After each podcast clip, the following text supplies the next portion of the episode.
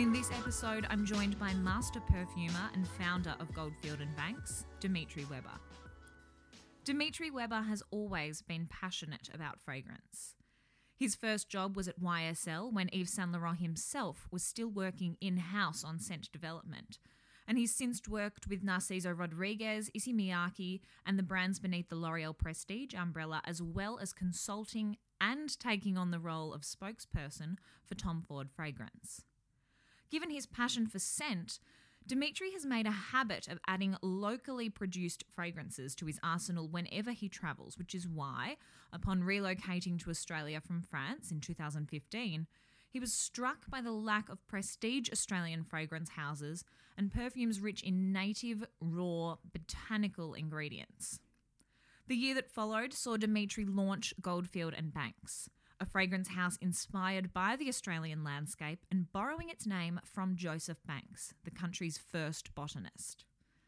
Today, the Goldfield and Banks portfolio includes seven perfumes, each inspired by an Australian location and rich in the raw ingredients found there. The brand also has a number of high profile fans whom Dimitri is too modest to name, but one is a singer and one is an actress.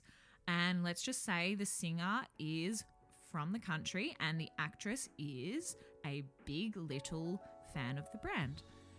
I caught up with Dimitri during his most recent press tour of Melbourne to discuss the difference between mass produced scents and an olfactory approach to perfumery, what literally goes into a scent, and what it takes for a perfume to reach cult status.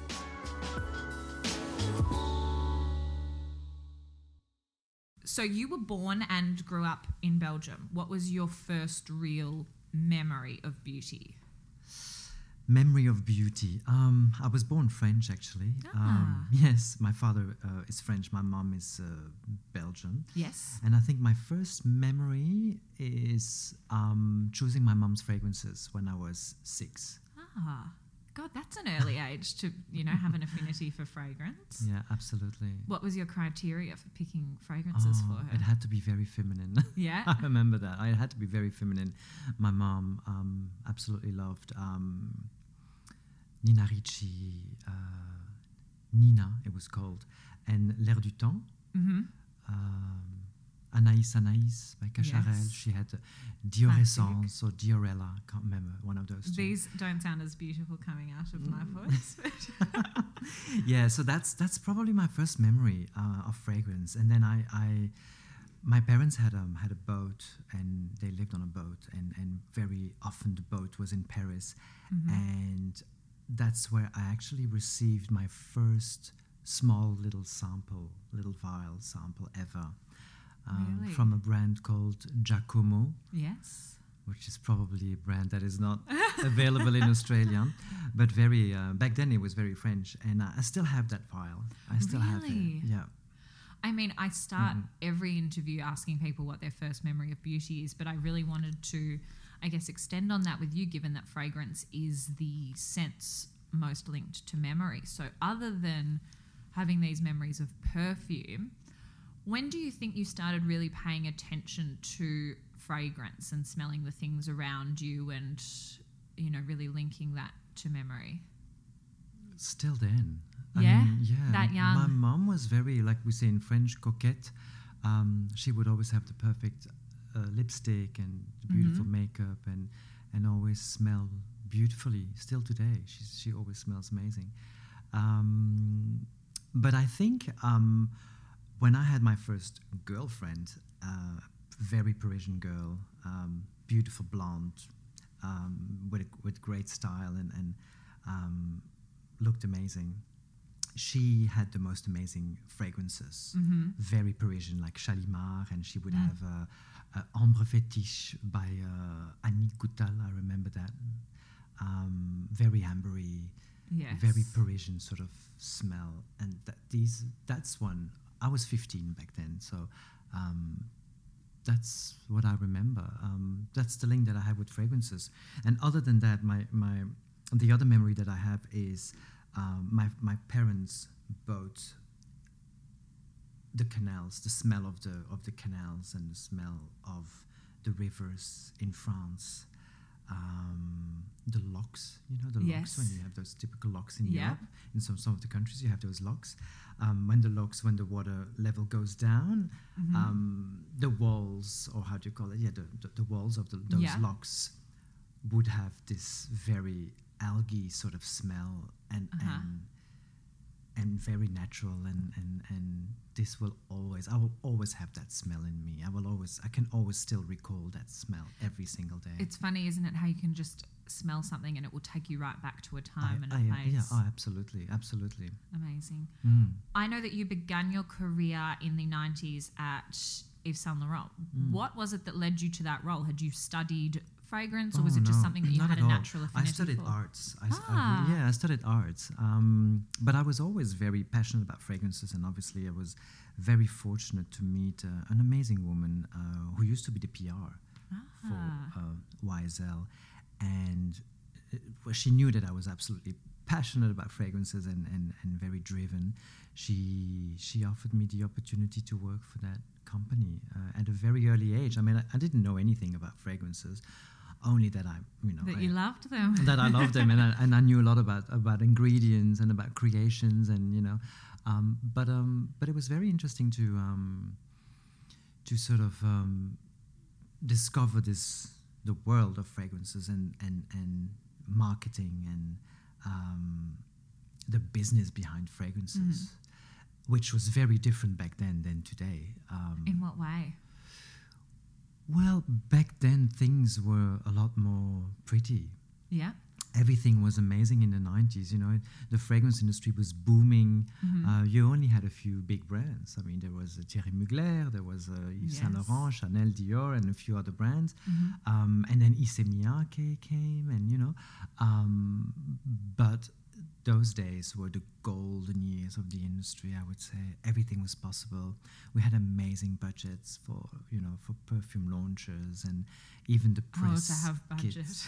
yeah exactly oh my god. I know, knowing now because with my small brand, obviously with my young brand, uh, it's it's a totally different uh, different story. But I learned so much, which was Mhm. amazing, and this is I will forever be grateful to that person that gave me the opportunity back then to work in that beautiful fragrance Mhm. house. And he was still alive. Um, Really? YSL. He was still alive. He was still working when he was alive, but he was still working and very actively involved in the creation of the fragrances. And I think before I left, I think one of his last creations was Baby Doll. Ah, that was one of my first, I think, re- like real perfumes in inverted commas when I moved on from body sprays. I think I just liked the bottle. It's so the opposite of anything I would Oh, wear now, but it's funny the things Mm, that you mm, remember. mm. Ah, he was very involved in that project. It was unbelievable Yeah. because uh, then afterwards the brand was sold to uh, Gucci. Yes. Uh, so and that was the end of it. I mean, then things started changing and everything became very marketing. Yeah. I yeah, think Tom Ford was probably the designer that actually changed the whole industry. Yes, well, let's talk about that because I understand that you you worked with Issey Miyake, Rodriguez, and you've consulted for Tom Ford, as you say, and a number of the brands under that sort of L'Oreal Prestige umbrella. Talk to me about Tom Ford. What was it about him that changed Um, the industry? No, I think um, for a few years I, I sort of worked. Um, I was spokesperson for press um, this particular brand, Tom Ford, and Mm. he's he's just a master. I mean, he's extremely smart, um, and he when he launched his collection of fragrances, you know, I still remember the first um, small collection, and then you would have a Grey Vetiver, and then you would have a Neroli Portofino, and the, the range was very small. It was Mm. considered as being extremely niche, but very well thought. You know, Yes. very well. Um, um, um, and it was curated. calculated really, and yeah. curated and um, and then after that i mean a lot of the other brands started doing their own collections and stuff like that but i think um, that They got a whiff of that tobacco and, Oh, jumped onto yes. it. oh yeah yeah absolutely and that that changed the whole industry after that Mhm. um, and I, uh, so much admire this man i mean he's he's he's a brain he's he's bright he's amazing Yeah. yeah what were some of the biggest learnings that you took from that time there and consulting with other brands? And are there any I guess, lessons that you're still applying to what you do now? Mm. I think what I've learned is, um, well, it's not really something that you learn, but when you're passionate, I mean, and I'm extremely passionate about my, my fragrances and I'm passionate about the industry, um, that passion, you, you can easily transport it, or how do you say that? You can easily. Um, um, get that. I think transport is yeah, Yeah. transport or, or, or um, people are very much um, receptive and and and um, it's contagious. Is that the Yes, word? absolutely. Yeah, contagious. Um, so so passion passion is contagious, and this is if there is no passion, when there is no passion in a brand, um, you fall out of the boat. I would Yeah. say. Um, you can feel when a brand is genuine. When you, you Mhm. can feel when a designer, fragrance designer, or whatever designer in fashion is um, is um, genuine and passionate. It will Mhm. it will have more chances to survive than if it's just a story and and that's the end of it. You mentioned, I mean, you've touched on a few brands that were sort of the industry leaders at that time, and they really did dominate that market. What do you think? Why do you think that is? Why do you think they were the names that were the leaders at that time, and they're the names that we still remember now? What did it take for them to build that brand? Well, marketing, I would say. Yeah. marketing is so important. I mean, obviously, um, um, when you think of uh, fragrances such as uh, Chanel Number Five and um, fragrances such as uh, Thierry Mugler, Angel, Yes, it was another They one of my first proper ones because I just Mm. wanted to smell like a beautiful. Yeah, absolutely. caramel or something. But it was the first. I Yeah, mean, they were absolutely unique gourmand. fragrances. Mm. Absolutely unique fragrances. And I think if you have that one particular fragrance that is unique, you'll have a l- when you have enough support and enough, you know, money to, to, yes, to support and, to and build momentum. to build momentum, then I think your brand has has big chances to succeed and to to stay forever in you know in, in the industry. Hmm but um but it's also a matter of if you know some of the brands or some of the fragrances those iconic fragrances have also a lot of content and that's important too Yes. is you know if you have like with goldfield and banks for instance with my brand is um, we have so much content from raw materials to to landscapes Yes. to, to the earth to the history of the country to you know there's so much um, and that is important i mean Mm. it's not just a story that you come up with it's it's it needs to be you know um, it needs to be um, deep or, or, or um, it has to have Otherwise, it's history. inauthentic if it's just you Oh, know the story's been manufactured. Ah, absolutely, Mm. absolutely, and I think that's one of the reasons why those those iconic fragrances will last forever because they have an an an, an eternal uh, um, source of inspiration Mhm. and, and, and content. Something that's of particular interest to me. You talk about having an iconic fragrance, but what I'm so fascinated by is the process of I guess building the fragrance from selecting the notes, sourcing the notes, establishing what works or what doesn't in as great or as little detail as you like. Can you talk me through that process? How does it I mean, how Mm. does it start? How does it finish? Absolutely, absolutely.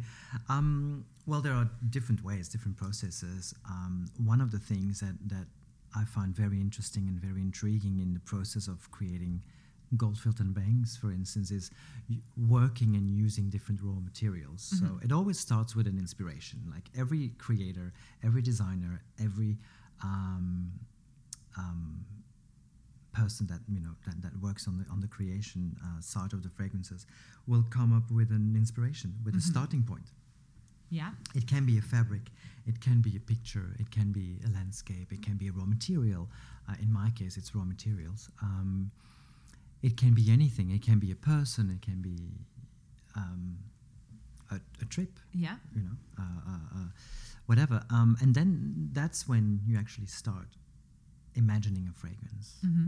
You imagine a fragrance. You imagine um, the name, the story behind, because there's a lot more involved in creation of a fragrance than just a fragrance. um, so, um, uh, and then you start to assemble all these elements.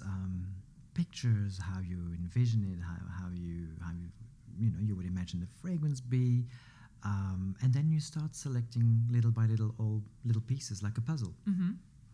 fabrics and pictures and raw materials and and and um, some ideas you want some you know and and you get all these elements together and that gives you a beautiful brief Mm-hmm.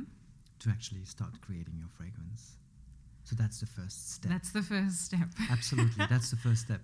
Um, and then and then it takes you know I mean in in my case bit- I, I take a bit of time to create a fragrance. Some people say oh you don't have enough fragrances. I only have like six or seven uh, soon. Uh, but I take time to create my fragrances. It takes you know it takes a year, sometimes even more to Really? from you know the the Conceptualizing it to the Exactly. finished product. The starting point, you know, the Mm. inspiration, the idea, to the actual um, development and, and, and production of the fragrance. What's the difference while we're still on production? Mm. What's the Mm. difference between, I guess, an olfactory approach to perfume as opposed to just you know mainstream perfumery? But what is mainstream perfumery today? You Mm, know, that's a very good Mm. question. I think, um, well, I think there is a lot of snobbery in the industry. You know, some Yeah. people say, "Well, you, you know, your fragrance is niche; it's better than anyone else." I mean, I don't think we are better than anyone else. It's just um, we have a different brand. Everyone has Yes. a different brand, and it's the way people perceive your brand. It can be Mhm. more generic, it can be more prestigious, more exclusive.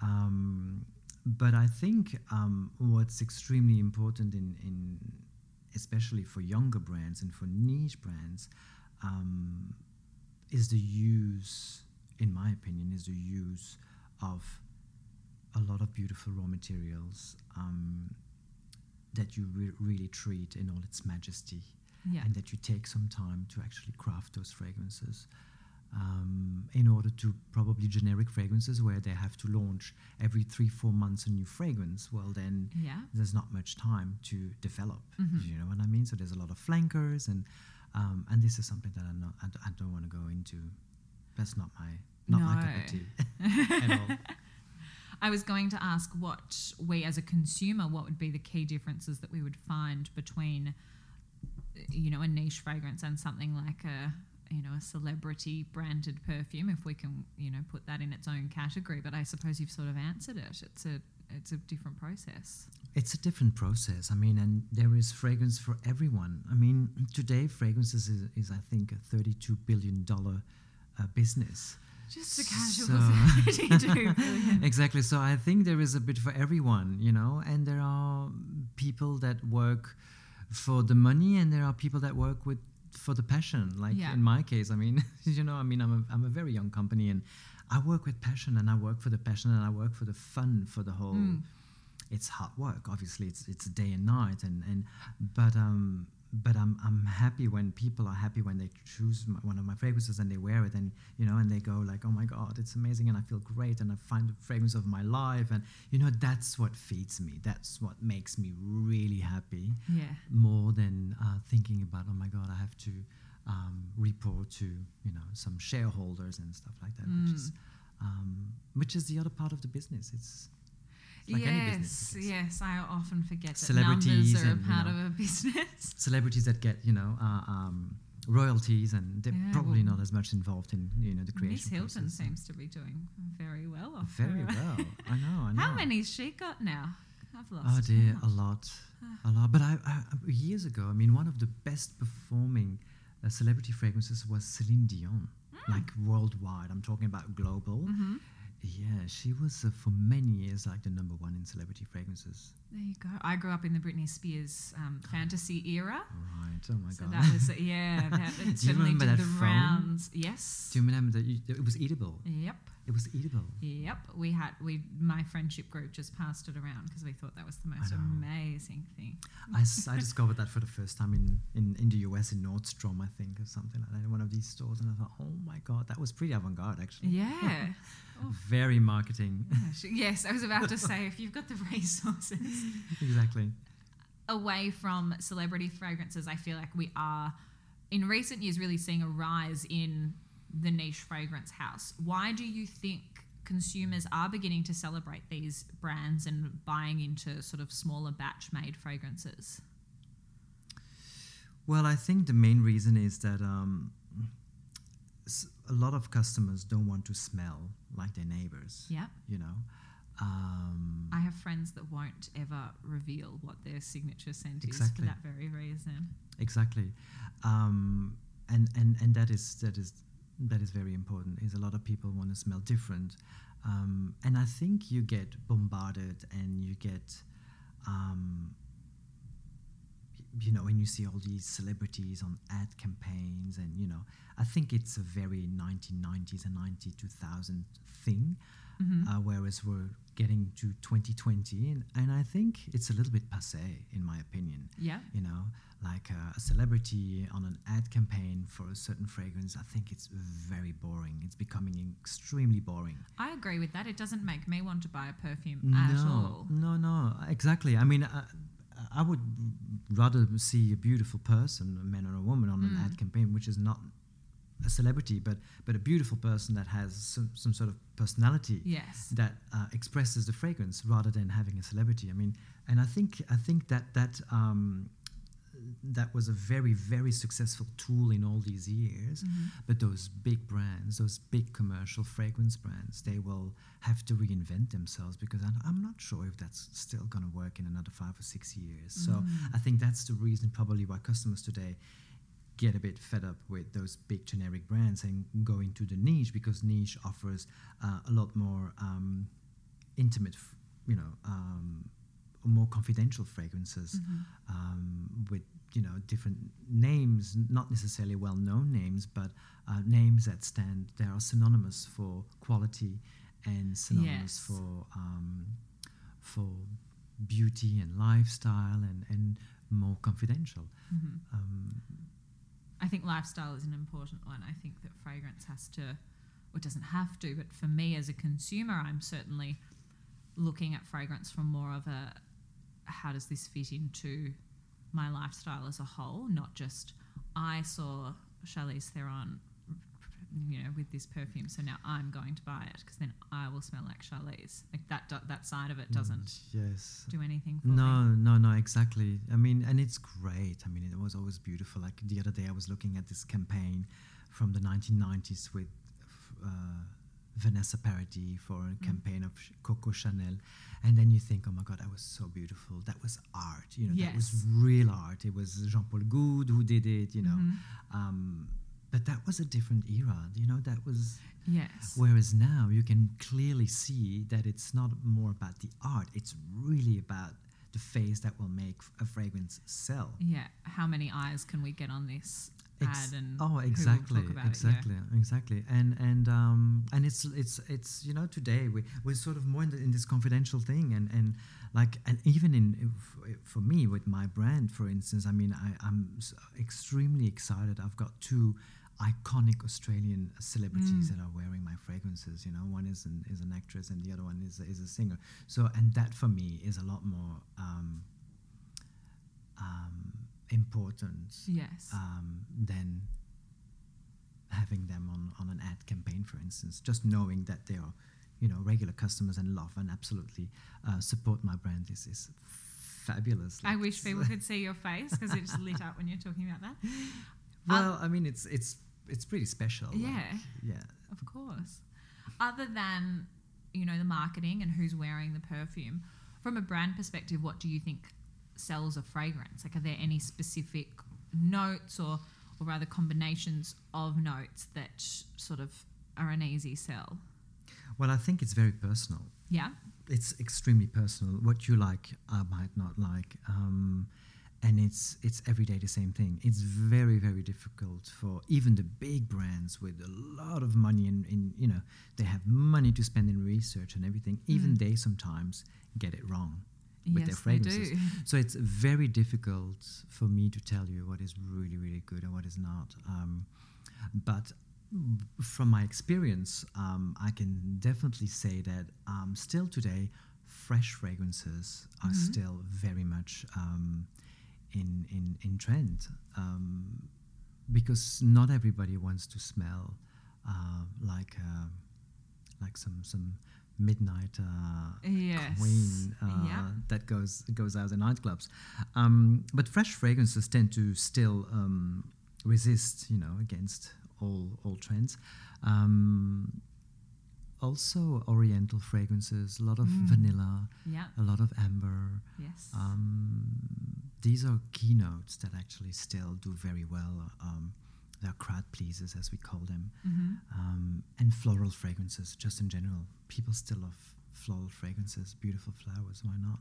Do those trends tend to change with the season, or is there longevity in your florals, your orientals? Mm, it changes with the seasons. Mhm. Although I have to say, one of our best sellers is um, an aquatic fresh fragrance called Pacific Rock Moss. And even though I was thinking that this one would slow down in the winter in Europe, and actually it didn't. On the contrary, I mean, we saw a Ah. lot more. So um, I don't know. I think it's it's. Uh, I think wearing a fresh fragrance, and especially that particular fragrance, that particular fresh fragrance coming from Australia, um, being a European citizen, and when you buy fragrance in Europe that comes from from Australia, even in the winter, um, it will still make you dream. And I think Mhm. fragrances is all about that. It's about transporting you, and it's about making you dream of other places, of you know, um, um, a situation, Mm. um, uh, a moment in your life, and it's not so much like, oh, it's winter, I have to wear something more comfortable and more dark and, and, and Mhm. more warm. No. That was actually it was a nice Yeah. surprise for me to, to discover that this year. How nice. Mm. Oh, I love. I feel like I should be taking notes of that quote. I can't wait to listen to this back. Well, let's. You know, you've mentioned that your one of your best sellers is an aquatic fragrance. So let's talk a bit about your business. You moved to Australia permanently in 2015. Is that correct? That's correct. Yes. Yeah. Tick. What prompted that Oh, move? Love. Love. I met my partner. Um, yeah, I met my partner during a trip. Um, I was I was in Australia for on a business trip, Mhm. and I extended my trip um, with another three four weeks on holidays because obviously when you when you fly to Australia, you Yes. you, oh my you god, stay it's here so not worth just doing like exactly exactly um, and i extended my stay and and that's how i met my partner and and i i went back to europe and you know um, living in belgium back to belgium and um, i thought you know what i, was getting 40 um, and i thought maybe it's time to just change your life you know uh, sell Shake it your up. property and sell your company and just move to the other side of the world why not Why I thought. not? and i did it i just did it That's such a bold move. Wow, I did it without.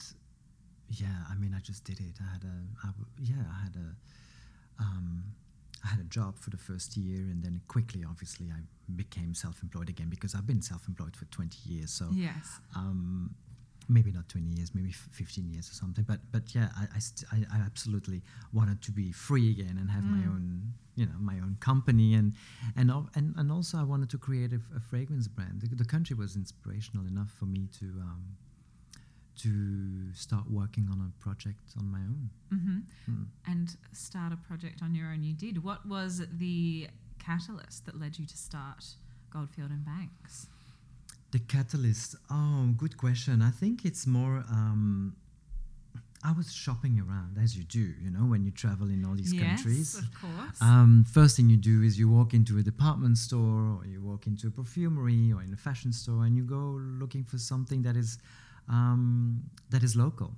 Mhm. I like local. I like local, buying local fashion brands. You know, when you yeah. go to Japan or you go to Hong Kong or you know, I like finding beautiful local brands in Mhm. skincare and fashion. Oh, I do that with skincare very much. So um, and in in in uh, and in fragrances. And I was in I was here, and obviously everybody knows Aesop and and Mm. Overseas, and you know all these fa- amazing skincare brands. And I was looking for a local, Mhm. beautiful, uh, prestige fragrance brand, and I thought, what's going on here? There's nothing. hmm There's nothing, and there was nothing. no, there really wasn't. No, no, no, and and it's and it's funny because um, the country offers so much in terms of botanicals and raw materials. hmm Um, Australia is probably the biggest exporter in sandalwood in the world. Are we? Yes, There you go. Yes, yes, yes. We are actually. I can say we are. Yeah, we are. yes, you can. um, being a permanent resident, I, I can tell. Um, yes, we are. We we uh, Western Australia supplies like most of the sandalwood in, in, in the perfume industry. there you go. One of my favourite notes. exactly. Well, sandalwood is used in a lot of fragrance Mm. brands, and, and especially the WA one, Western Australian sandalwood, Yes. is present in a lot of the brands that we've known for years and years and years. Yes. So you've you've mentioned that the, I mean there really weren't any No. you know uniquely Australian fragrance houses. Why do you think Australians were so reluctant to embrace Australian scent? It wasn't the fact of being reluctant. It's um, it's more that there wasn't an offer. Um, you know, I think um, when you think of Australia, um, who initiated basically the French, uh, sorry, the, the, the wine industry 20 years ago or t- or 30 years ago? Yeah. It's the French and the Germans. Yes. Now, and we love them for that.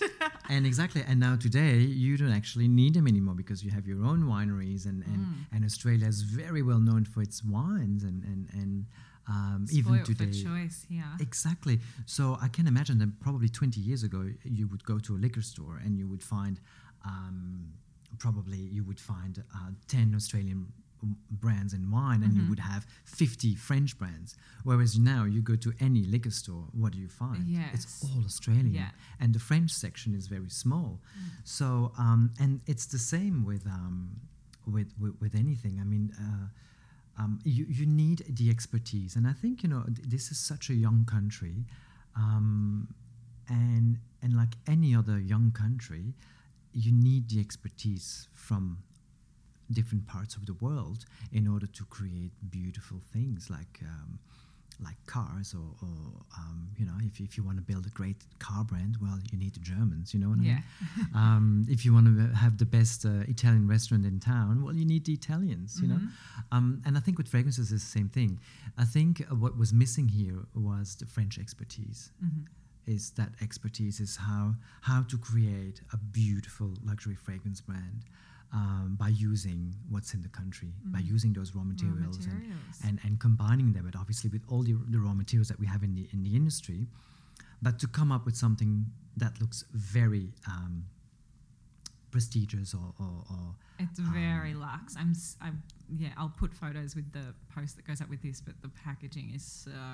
well, thank you. Well, it's very simple. It's very Oh, very I simple. I think there's something to be said for restraint in packaging. It- Oh, exactly. is the But it's very beautiful thing. sustainable. But every little item on the packaging refers to something Australian. Like you know, you have the rooftops, the Australian rooftops, and Oh yes. you know the colors of you know the, the the desert and the sand dunes and the fields of flowers, and you have the, the ocean and the forest, and the timber is very Australian, and you have gold referring to WA. So yes, there is they a have these lot of beautiful timber lids. There's oh. I know. So there is a lot of elements that relate to Australia, but you know, you you need that Mm. combination of Australian-made, beautiful raw materials. You have everything in this country, but you need a little bit of expertise and help from you know people from overseas, like French or you know Belgian people, for instance, to create something that is that will appeal to cust- to a local customer as well. Not only to an international customer because we have them, Yeah. but also to a local customers, which we have today as well, which is absolutely amazing. This is the, the best um, thing that can happen to me is, is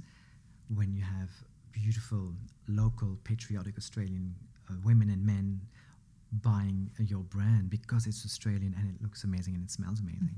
Well, we needed an expert, and here you are. the name Goldfield and Banks pays homage to Australia's first botanist, Joseph Banks. Yeah. Did your did your research into, I guess, botany and raw ingredients sort of lead you to him? And what was it about his story that was of interest to you? Well, first of all, um, I was just thinking of Joseph Banks coming to Australia for the first time, you know, in the 18th century um, on Captain Cook's um, ship. Can you imagine being in the 18th century and coming to a country like Australia, which is very rugged, which was an I untapped country, and he was a noble man. Mm. So first of all, my link was I was thinking about him being dressed up. You know, like when I came to Australia five years ago, people were saying to me, "To you, too dr- dressed up for the occasion." you know, cool down, relax a bit. You know. Now, obviously, I'm in jeans today, um, but I wasn't five years This ago. This is still a a high end take on denim. let me tell you. um, but I, I was just imagining Joseph Banks being all dressed up. You know, Mm. like when you see him on the on, on the portraits. Um, with his coat and his beautiful shirts, and you know, um, and coming in this country with the native people, with the scenery that is like so unique and Mm. so vast and and um, so in your face. I can imagine because obviously now a lot of the Yes, of things course, are, there was built, no but um, there's architecture now. yeah. Um, but back then there was nothing. There was just you know the the, the, the, native people having their Mm. own communities and and, and etc. Must have been amazing. It must have been absolutely amazing for him to discover this, and especially to discover the beauty of the nature, the organic shapes of the flowers, of the leaves, of the trees. You know, there's nothing here that compares to anything we've seen in Europe yeah. or the United States. I mean, every continent has obviously its own, you know, uh, trees and, and birds. And but look, t- today, I mean, e- even if you go to to the outback, you know, we don't we don't really have pigeons here. We have gorgeous uh, colored birds, you know, parrots and, and lorikeets and, and all that. I mean, everything is very in extreme here. Like, you know, the waves are bigger than anywhere else in the world. Mm. Um, the skies are more blue than anywhere else in the world. So everything. So this country, I can just imagine Joseph Banks being totally overwhelmed, Of course. and then obviously he going back to Europe, taking more than thirty thousand uh, species of plants and woods and shrubs, and from this whole trip, Mm. not only Australia but all the islands around, Of course. um, and introducing to the European society wattle. You know, no nobody had ever seen wattle. Nobody had ever seen eucalyptus, for instance, or um, or, or bottle brush. That, Mhm. All those natives. So can you imagine? That was a different period. It would be the same thing as today. Someone would come from Mars Mhm. and show you a flower that grows on Mars. R- of course, yeah. You'd You be would completely discover. foreign. Oh yeah. it would be completely foreign, and and I think that's what uh, what um, what inspired me a lot about Joseph Banks. Other than Mhm. just him, I mean, and it's a the brand is a tribute to Joseph Banks. Um, and, and yeah, so in a way, I, I just, sometimes I think that my my brand basically started in 1770 somewhere. Like. Um, Here I am saying, well, your brand is just over two years old. Yeah, no, it's several centuries. exactly exactly but that's that's what i was that, was- that's what i was saying is that there, there is a lot more about the brand than just you know a young new brand Mm. Well, this kind of comes back to what you were saying at the start. The story is authentic. It, the story isn't manufactured at all. The story existed before the brand did. absolutely Mm. and you have to smell it as well when you smell the Mm. fragrances you you actually smell that um, that history you, s- Mm. you smell the, the earthiness like it's the fragrances are very earthy and you you smell that sort of um, the past that this australian dark Mhm. past you actually smell it Which fragrance did you develop first? Desert rosewood Can you talk me through the process? Mm, desert rosewood. Oh God, Des- desert rosewood is probably the most difficult fragrance to actually create. Um, it Oh, has, so you just started it off has- with the oh difficult yes, one. oh yes, yes, yes. Um, no, because I discovered a raw material that is called Buddha wood oil. Mm-hmm. Very interesting uh, oil. Um, very earthy and extremely powdery and um, um, dark in a way. Smells a bit like a cigar Oh. burnt cigar. It's, it's, a, it's a very interesting raw material. It's Mhm. a very complex raw material, and it was um, it was also a very very diff- and it still is today a very difficult ingredient to combine with anything. You know, Mm-hmm. um, and that is probably the reason why some of the ingredients today haven't been explored in modern perfumery because they are just Too hard. too hard. Yeah. Um, and and a lot of perfumers can't get bothered with all that. um, they want the easy stuff. But um, but that was that was my first fragrance, Desert Rosewood, and I, I really wanted the fragrance to be very very um, uh, complex and extremely um, um, oriental. And and this fragrance for me smells um, the desert. It's it's Yeah. it's dark it's um but at the same time it's got it's very solar um Mm-hmm. it's got a brightness to it uh, with mandarin and we have amber and vanilla obviously in the fragrance but the heart of the fragrance i would say the the the summit because every fragrance has a sunrise and a sunset i would say but the summit of the Oh, fragrance I is very woody that. Yeah, I've, why have I never heard that before? To have a sunrise and a sunset. because nobody actually talked about There it. There we go. That explains it. Again, you know, the expertise, the way of talking. I mean, and I, I think today people don't really want to know about the ingredients of the fragrances, although I talk about it. I do. But exactly. Even if nobody's listening, I do. I know, but, but, but and we love it. Mm. Um, but a lot of people just um, prefer to listen to emotions, and and when you say, well, a fragrance has a sunrise, well, you can imagine an Australian sunrise, Yeah. whether you are in the outback or in the desert or in a forest. It or- conjures or- up an image straight away. Straight away, exactly, and that's what it is. Again, fragrances is all about images, is all about traveling, is about an emotion, and yeah. So yeah, so Desert Rose was very interesting, uh, and still today, every fragrance, every batch is a little bit different. Mm-hmm. Um, and I like that. It's like a wine yeah, because it's, Yes. it's a very, uh, a very uh, stubborn little uh, ingredient, that Buddha wood oil. But I love it. I absolutely love it. We've touched on this idea of uniquely Australian scents. How did you develop fragrances that didn't feel like a cliche? Well, um, there is so much more than the cliche ingredients. I Mm. mean, um, I'm not using any eucalyptus, for instance, in my fragrance. So fragrance. eucalyptus would be the first thing because if you were to take Australian fragrance, literally, but Mm. you've sort of, you know, But then why not? Um, you know, uh, French perfumery is, is, Mhm. is old as well. Um, and everybody says, you know, everybody's talking about roses and jasmine of France, of Grasse, you know, uh, from south of France, um, which becomes a bit boring at, by the end of the day. Like every fragrance has jasmine, every fragrance has rose, yes. Mhm. But to me, what's more important is the provenance of the ingredients yeah. is finding different ingredients um, that pop up in the industry Mhm. and and and they pop up in the cosmetics industry so why wouldn't they pop up in in, in fragrances Mm. uh, you know kunzea and tea tree oil and all of these you know that all of that is australian Yeah. and it's used today in cosmetics worldwide Mm-hmm. all from australia so there's a lot of other there are a lot of other ingredients that we could easily use in in the perfume industry Mm-hmm. so I'm much more interested in in the more difficult notes and the more difficult ingredients. Loves a challenge. oh yes, like blue cypress oil, for instance. Blue cypress oil is very uh, misty and smells a bit like Mm. incense, and um, it's very crisp. And uh, again, uh, it's a raw material that you know nobody has ever used it in, in, in fragrances. It's a pine. It's it smells different than the Italian uh, um, cypress oil Mhm. um, a lot more misty and, and probably a lot more woody. Amazing. But I, li- but I like it. I like the challenge. I like I like to explore those ingredients, like you know the Boronia. You know when you go to Tasmania, for instance, uh, we have the chance to work um, with this fabulous company called the Tasmanian Essential Oils.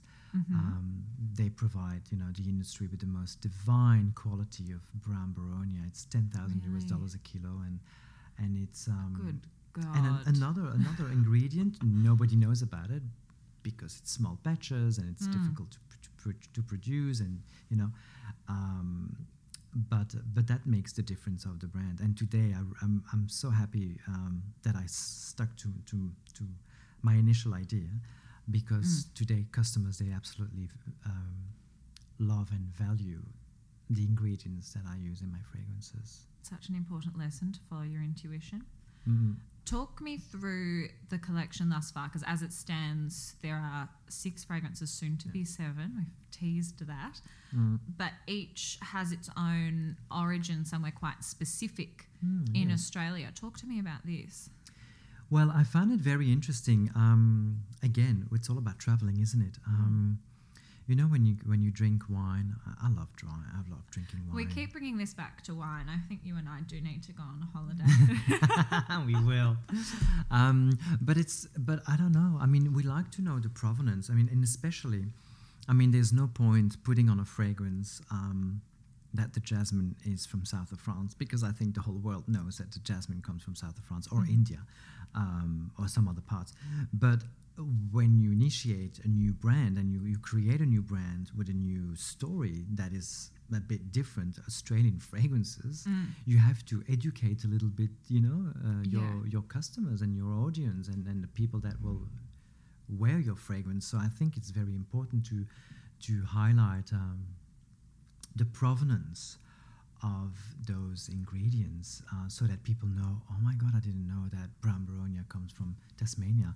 Or I didn't until about 35 seconds ago. Exactly. Or um, sandalwood um, comes from, um, from Western Australia. Or um, we have blue cypress that comes from, you know, the Northern Territories. Mm. and even, you know, even in Australia we have oud wood, you know, agarwood, yes. which is very common in our industry today. But Queensland, um, some some companies in Queensland produce um, oud wood. Nobody knows about these things. Ah. And through my fragrances, I, tr- I really try to to um, to uh, to educate my customers, mm-hmm. or not really the right word to educate, but just to to inform them about those ingredients and about the provenance. And and I'm very happy today that that um, our all our fans that are using our fragrances they they actually learn something and they're very very happy to discover that this country um, offers so much beauty. Mm. It's different. It's new. It's I new mean, experience. I've lived here my whole life, and I've learned more in the last, you know, mm-hmm. thirty-five mm. minutes. but that's what everybody says, know, yeah. which is an amazing thing. So there was a gap. There was a gap there. Mm. Um, today we have fragrances from coming from Iceland. There are mm-hmm. Dutch brands, um, there are Scandinavian brands, and all of these fragrance brands. Why, why would you why would you buy a Scandinavian perfume brand? There's not one ingredient that I know of that comes from Scandinavia that is used in fine fragrances. Right. So it's legitimate with Goldfield and Banks in Australia. It's absolutely legitimate mm-hmm. to to have an Australian fragrance brand. Mm. Absolutely, because we have it. it, it it's here. It's here. When it comes to physically applying fragrance, I feel like we're told conflicting things because I've grown up knowing, you know, you apply it to your pulse points. We do we do the neck, we do the insides of the wrist. Um, you know, so that the fragrance permeates. But now we're being told, oh, be careful where you spray it because the alcohol can be, you know, of detriment mm. to the mm. skin. Yeah. Where am I supposed to be applying my fragrance? Well, I think it. Oh my God! It it, it, it depends on on the occasion. It depends on the season.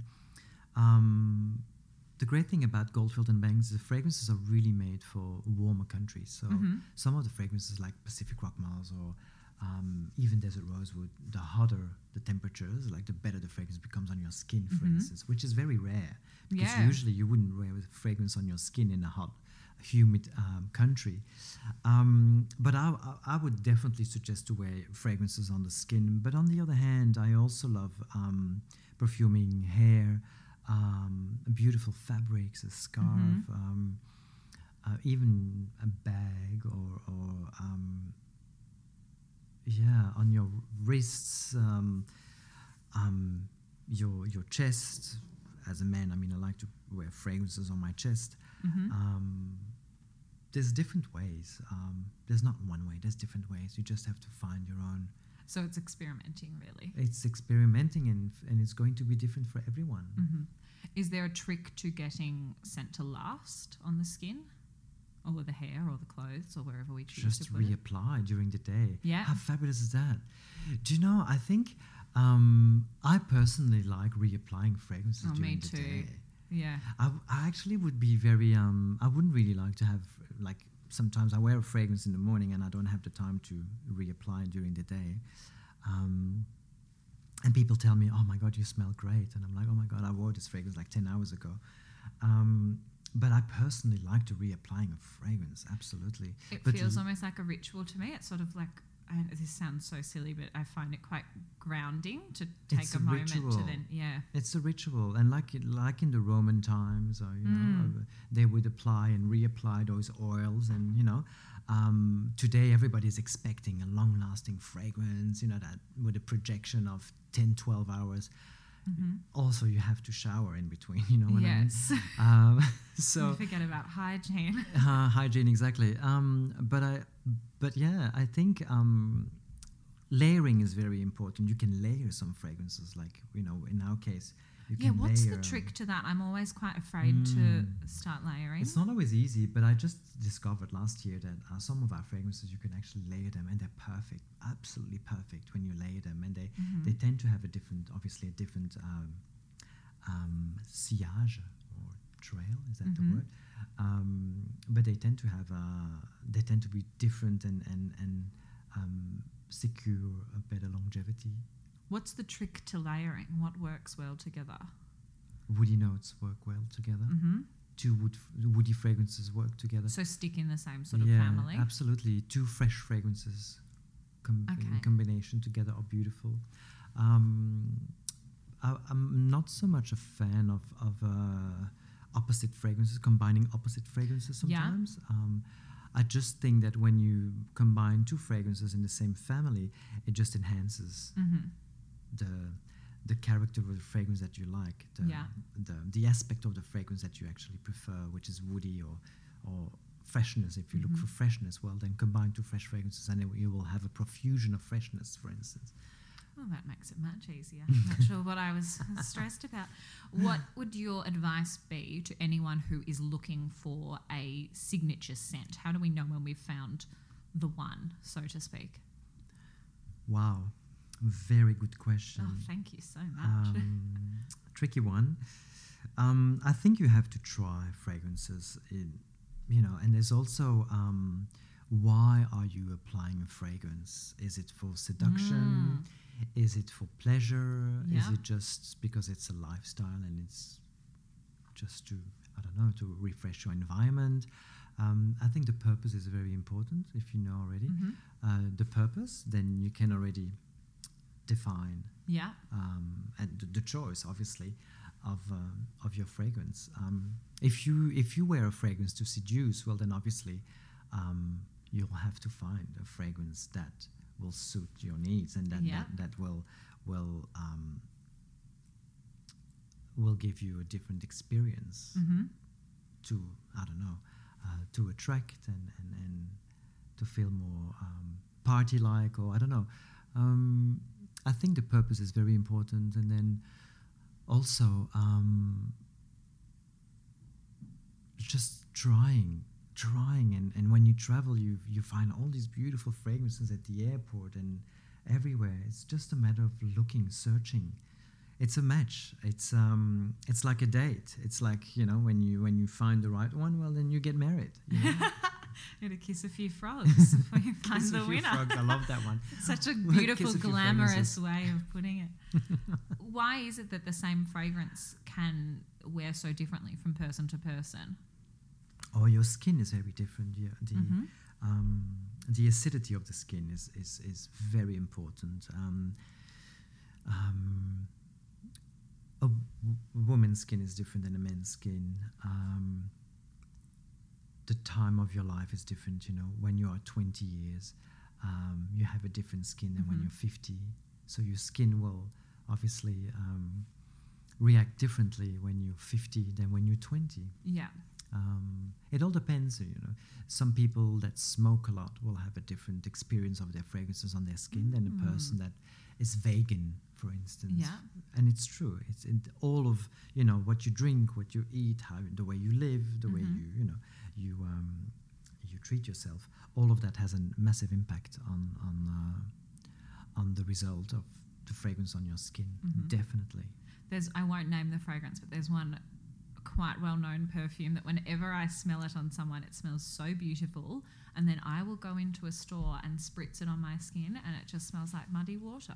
And I can never wrap my head around why, but I know. I guess we're all just, you know, I know it happens. Um, it genetics happens. perhaps. No, no, it happens. Sometimes I have the same thing um, with some of my fragrances, like Pacific Rock Moss. You know, it's it's a fragrance. It's a became it became a hype last year, and you know there was a lot of talks about this fragrance, and and uh, sometimes people go like, "Oh my God, it's so fresh! I can ha- I can hardly smell it." And on the other hand, uh, some other people spray it in the morning, and and it's the most complimented fragrance you can Ah. imagine. So it really depends on the type of person, on the Mm. skin, on everything. It's a matter of trying. It's the same thing. The same thing with a with clothing.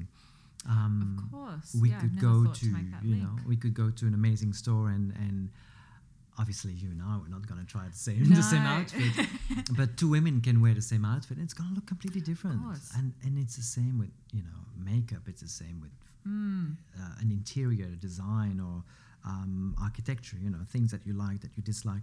Um, it's just a matter of finding the right fragrance, and it takes time. I can't believe I've never thought to make that link before because I spend so much time telling people with you know skincare and makeup, what works for my skin may not work for yours. But I've never thought to apply that same ethos to fragrance. But Of course. it's science. Oh, absolutely. And also the the the the nature of your your skin and and um, a Latin American person will wear some of some Mm. fragrances much better than than um, Caucasian person. or- yeah, um, oh yes, absolutely, absolutely. Our black skins, usually black skins, are beautiful, and fragrances evolve in a beautiful way on dark black skins, which is amazing. Sometimes you know someone that is very very white, pale, well, will have a different experience of of their Mm. fragrance, of the, exactly the same fragrance. so it's just trial and error, I suppose. It's trial and error, and that's why you have to try a fragrance, and and um, yeah, that would be my, my best advice. It's been almost five years since you moved permanently to Australia. Mm-mm. How do you feel that the fragrance industry has changed in that time? Oh, I would- say enormously, especially over the last two, three years. Um, you, you, well, there's a lot of niche uh, brands popping up everywhere. Um, customers are asking for different fragrances because obviously customers travel more Mm. probably than 10 or 20 years ago. You know, Mhm. it's easier today to travel. So you discover all these beautiful brands when you go overseas, you know. Yeah. As soon as you, you, you know, you land in, in London or in Paris, I mean, you already find different fragrances than here. You go to the Middle East, I mean, go to, you know, the airport Yeah. of Dubai, for instance, or, you know, Abu Dhabi, you find different fragrances. So I think um, the exotism is very important. Mhm. People want to dream, people want something different. So it has changed enormously, in my opinion. And, and you have to say, it's amazing that some of the stores um, dare to be different, Mm-hmm. you know, like, um, like Mecca, for instance Yes. dares to to be different by ha- having you know in their portfolio very different uh, brands. Mm. Probably not all of the brands are very well known, but at least it offers a different experience to customers, and I I, I embrace that. I I I, um, I put my hand on off for that sort of uh, companies that that Mm. really dare and try. I mean, there's a few others. There's a few a few uh, distributors here in Australia who actually do a great job in terms of niche, Mm-hmm. um, and it's amazing. It's it's trial and error. Mm. That's it. But but on top of that, what's what's amazing is that the, the customers today are absolutely open and very receptive to finally wear Australian fragrances. And Mm. I think that um I don't know. I mean I I, I don't want to sound very pretentious, but uh, in a way, I think I've contributed to that as well. Like I agree with all that. that hard work and Mhm. and um, the support that I get from you know our customers and media is very Mm. important to so because people need to know that it's available that there is there are Australian fragrance brands on the market today. Mm. Mm. So I suppose that's how perception has changed over the last five years. What changes do you think we can expect to see over the next five or so years? More more Australian fragrance brands. Mm-hmm. Um, you d- uh, you're talking about fragrances in general? Yeah. Um, yeah. Oh yes, absolutely. There's there's already like other brands that popped up over the last few years. Mm-hmm. Um, some of them are made overseas and, and are Australian brands, or you know, some of them are made locally. Um, uh, but I think um, if it's done in a, in, a, in, a, in in the right way, in a proper Mhm. way, then there is absolutely room for fragrances that are born here in Australia, Mm-hmm. as much as you know, a French brand or an Italian brand or um, a Middle Eastern brand. Um, but I think, um, and also the made in Australia, don't forget, it's a huge trend everywhere. Mm. Big time. everywhere. I mean, and I travel all the time, and you know, I, I just came back from Europe, and I'm going back in another ten days. Um, but anything that's made in Australia today is synonymous to clean, green, um, tropical, exotic, and and and and quality. Mm-hmm. And people people like that. People are looking for that as well, and it, it, it gives a different experience. It, there is a whole change going on in this industry, which Mm. is challenging for all of us. Um, but at the same time, there is a there is an opportunity. So yeah. Mm. I love that. Through, yeah, I feel like opportunity is born through challenge. But it's the same with exciting thing. skincare, and it's the same. Yeah. You know, you go to the US, and as soon as you say that you live in Australia, and then you have an Australian fragrance people go, "Oh my god!" and this is amazing, and people are so open. But here too, I mean, of course, here in Australia. But I'm but I'm saying this this whole trend is is absolutely amazing, and I felt it. I mean, a couple of years ago, I really felt that there was like a change in the trend. Um, yeah, it's it's it's it's very surprising and it's it's uh, it's joyful. Mm, it's an exciting time to be Mm, in this mhm. industry. Definitely. Well, finally, Dimitri, what is next for Goldfield and Banks? What is next for Goldfield and Banks? Um, well, first of all, I'm launching a new fragrance um, next month. Mm-hmm. We're presenting it in Italy, in Milan, in a few weeks. Um, the fragrance name is um, absolutely beautiful, I would say. Um, I can tell you actually what it is. Oh, we've got the scoop. Amazing. We've got a scoop with Gemma. The fragrance is called Velvet Splendor. oh, I've got like goosebumps just hearing that. I love it. Velvet Splendor. Um, and you know, the, the, the amazing thing about Velvet Splendor is that's the feedback I got from all the people to who we've presented it overseas. Uh, because we're launching that fragrance exclusively overseas first before uh, launching it in Australia. Mhm. Um, is that what the name reflects the fragrance? Yeah.